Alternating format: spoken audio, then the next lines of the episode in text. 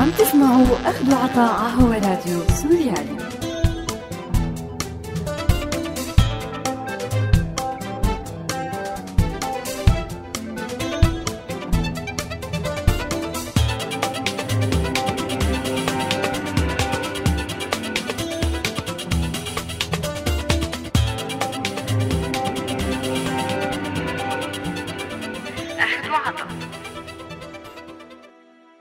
أعزائي المستمعين أهلا وسهلا فيكم.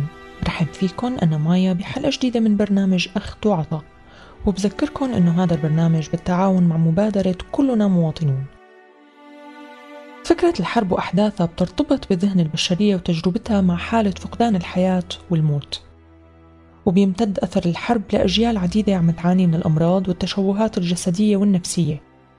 وبتعتبر المؤسسات الطبية والصحية إحدى أدوات الحرب الأساسية. وأحيانا كتيرة بتصير أداة للقتل من خلال تسييس الخدمات الطبية المقدمة للناس وإخضاع للرقابة الأمنية اللي بتمنع الناس من اللجوء إلها حتى لو كان الثمن فقدان الحياة.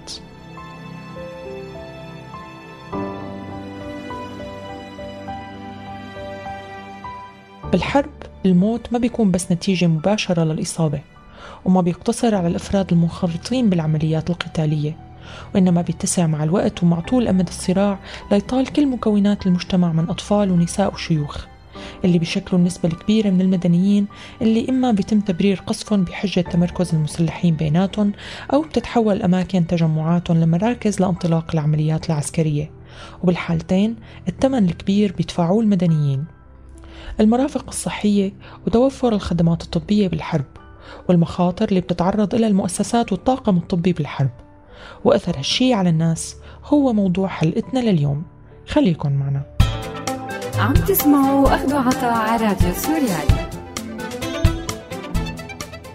أهلا وسهلا فيكم من جديد ومثل ما عودناكم خلونا نبلش مع هذا الاستطلاع.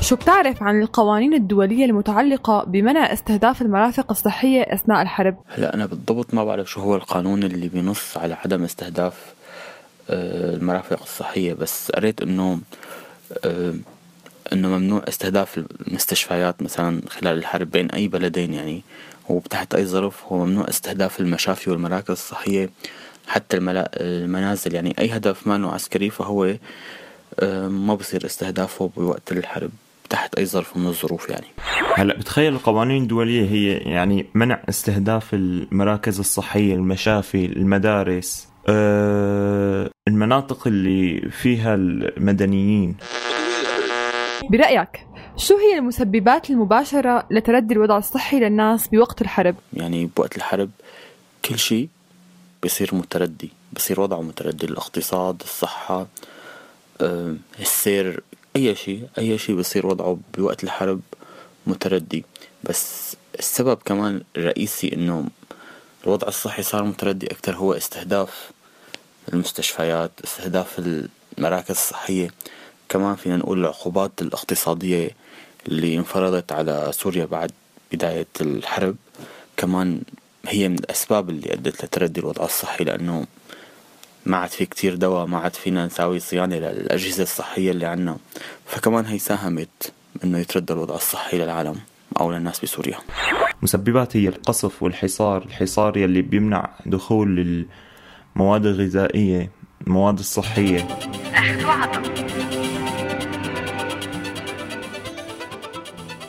بعام 1859 بإيطاليا وقعت معركة سولفرينو الدامية بين الجيش الإمبراطوري النمساوي والاتحاد الفرنسي السرديني. المعركة خلفت ما يقارب أربعين ألف ضحية بالميدان بين قتيل وجريح وعانى فيها الجرحى من نقص الرعاية الطبية. الحادثة الفظيعة دفعت الشاب السويسري هنري دونان لتنظيم مجموعة من الأفراد المحليين لتضميد جراح الجنود وإطعامهم والعمل على راحتهم. وبعودته لجنيف نادى بإنشاء جمعية وطنية للإغاثة بتهدف لمساعدة جرحى الحرب تحت مسمى اللجنة الدولية لإغاثة الجرحى واللي تطورت لتشكل اللجنة الدولية للصليب الأحمر.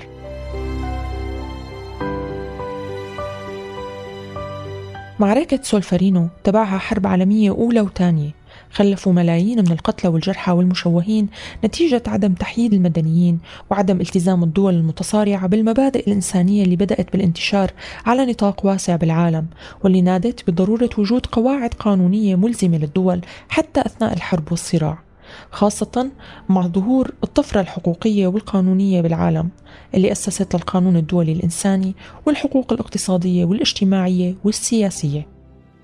وبيتألف القانون الدولي الإنساني من مجموعة من القواعد اللي بتهدف للحد من آثار النزاعات المسلحة وحماية الأشخاص اللي ما بيشاركوا فيها أو اللي بياخدوا قرار التوقف عن المشاركة بالأعمال العدائية. بالإضافة لهدفه المتعلق بتقييد وسائل وأساليب الحرب.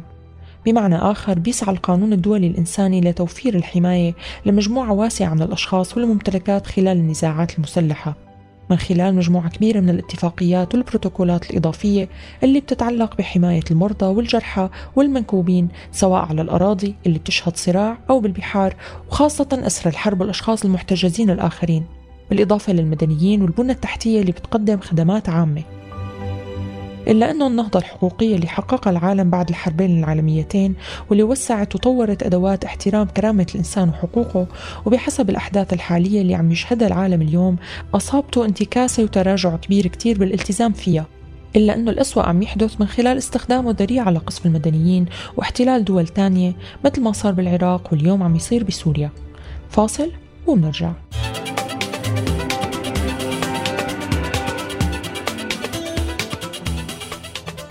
هل برأيك قدر النظام الصحي بسوريا يعمل بحيادية ويقدم خدماته بطريقة متساوية وشفافة لكل المواطنين؟ أكيد القطاع الصحي بسوريا ما كان عم يشتغل بحيادية طول فترة الحرب.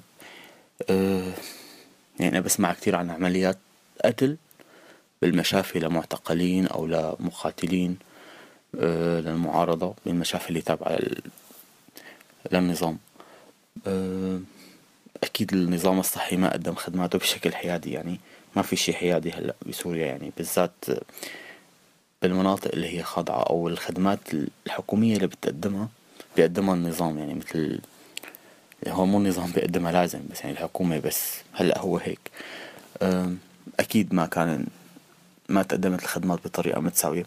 ما كتير عندي معلومات عن المناطق اللي هي تحت سيطرة المعارضة.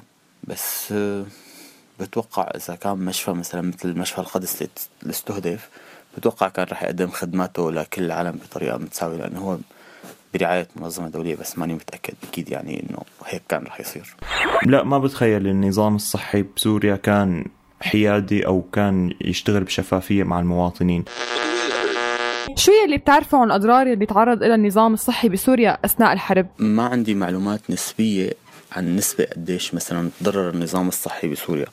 بس اللي بعرفه إنه كل المناطق اللي اللي خرجت عن سيطرة النظام هي المشافي فيها صارت واقفة يعني.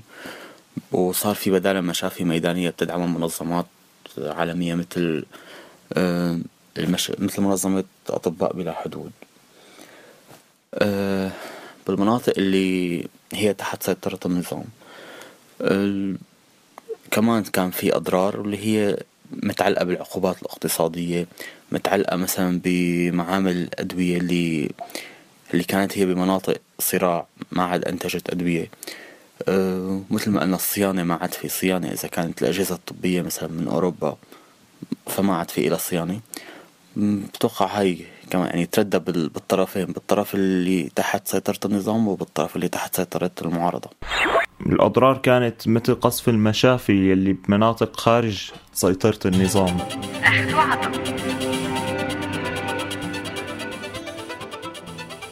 من بداية الأزمة وانتشار الحراك السلمي بسوريا وبحسب كثير من المصادر تم تسييس القطاع الطبي الحكومي من مؤسسات وموارد بشرية واعتباره واحد من المرافق المساهمة باستهداف المجتمع السوري وإخماد الحراك.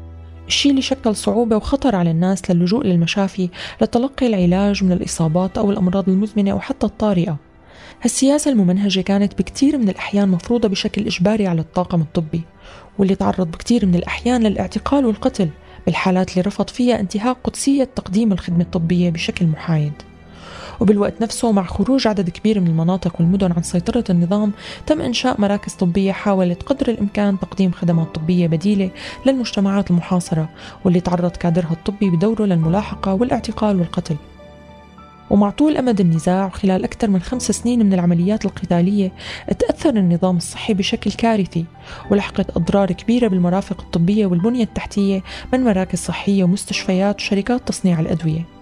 إضافة للنزوح وهجرة وقتل عدد كبير من الكادر الطبي.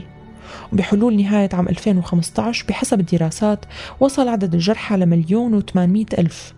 ويقدر نسبة مين تعرضوا للقتل أو الإصابة أو التشوه نتيجة النزاع حوالي 12% من عدد السكان المقيمين داخل سوريا.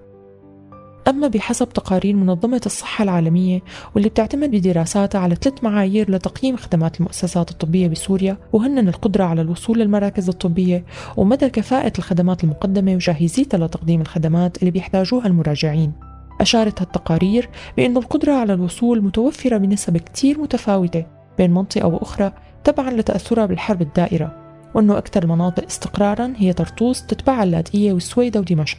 بينما تعتبر المناطق الثانية وأولها حلب أسوأ المناطق بتقييم المعايير المعتمدة من ناحية الخدمات الطبية إضافة طبعا لدرعا وريف دمشق والحسكة ودير الزور والقنيطرة وحمص وخاصة الأجزاء الخارجة منها عن سيطرة النظام. أما الكفاءة والجاهزية واللي تعتبر من المعايير المتعلقة بجودة الخدمة الطبية فتم تسجيل تراجع واضح لهم بأغلب المناطق اللي دايرة فيها الحرب بسبب القصف المباشر للبنى التحتية الطبية ونزوح وهجرة السكان ومقتل عدد كبير من الموارد البشرية والعاملين بالسلك الطبي بالإضافة لتعطل الأجهزة الطبية وعدم توفر المعدات اللازمة لصيانتها وموارد الطاقة اللازمة لتشغيلها. ما عدا استهداف المنشآت الدوائية اللي أثرت على عدم توافر الأدوية والمواد العلاجية بأغلب المناطق وتعتبر حلب ودرعا وريف دمشق ودير الزور الأسوأ في التقييم. بينما بنشهد تقييم أفضل بمناطق أخرى بتتمتع بقدر من الاستقرار مثل طرطوس واللاذقية ودمشق والسويدة. بحسب تقرير منظمة أطباء بلا حدود الصادر بتاريخ 28 نيسان عام 2016 أن الوضع بمدينة حلب وخاصة على خطوط جبهات النزاع حرج جدا. وأفاد التقرير بأنه ما يقدر ب 250 ألف شخص بالمدينة شهدوا ارتفاع هائل بمستويات القصف والقتال والموت خلال الأسابيع الأخيرة. وما بقي غير طريق واحد مفتوح للدخول والخروج من المناطق التي لا تقع تحت سيطرة الحكومة. وفي حال تم قطعه رح تصير المدينة محاصرة بالكامل. وتفاقم الوضع سوءا خاصة بعد قصف وتدمير مشفى القدس من قبل النظام السوري. المشفى المستهدف بضم 34 سرير بقدم خدمات متعددة منها غرفة طوارئ ورعاية التوليد وقسم عيادات خارجية وقسم داخلي ووحدة رعاية مركزة وغرفة عمليات. وبيتألف طاقم الطبي من 8 أطباء و28 ممرض بدوام كامل. ويعتبر المشفى مركز الإحالة الرئيسي لطب الأطفال بحلب. وأدى قصف المشفى لمقتل ما لا يقل عن 14 شخص من بينهم طبيبين على الأقل منهم طبيب الأطفال الوحيد المتبقي بالمنطقة. وذكر التقرير أنه خلال الأسبوع الأخير تعرضت عدة مرافق طبية للهجوم والتدمير بمدينة حلب وقتل خمسة من عمال الإنقاذ بالدفاع المدني السوري.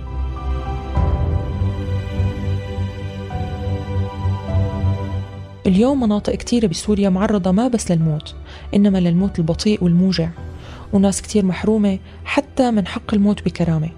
كل هالشي عم يصير بانتهاكات واضحة لكل الأعراف والقوانين الإنسانية الدولية بدون مراقبة ولا محاسبة وبقليل كتير من الإدانة. بالحرب كل شي بيتحول لسلاح والكل بيتواجهه كأنه عدو. حتى أكثر المهن قداسة بالعالم تتجير على إنها تهمة. وللأسف قدرت الأنظمة تلاحق كل شخص قرر أنه يكون حيادي بهالحرب وتجرمه بالاعتماد على قوانين جديدة بتصب ضد مصلحة الإنسانية. منها قانون الإرهاب بسوريا واللي أدرج بالمادة أربعة منه تقديم الخدمات الطبية كجريمة تحت تهمة التمويل. بنهاية حلقتنا أصدقائي أنا بودعكم على أمل أني ألتقي فيكم بحلقة جديدة من أخذ وعطى الأسبوع الجاي. لا تنسوا تتابعونا على موقعنا سوريالي dot com وارشيفنا دائما بتلاقوه على ال SoundCloud وولفوا علينا FM من هون للأسبوع القادم كونوا بألف خير وسلام.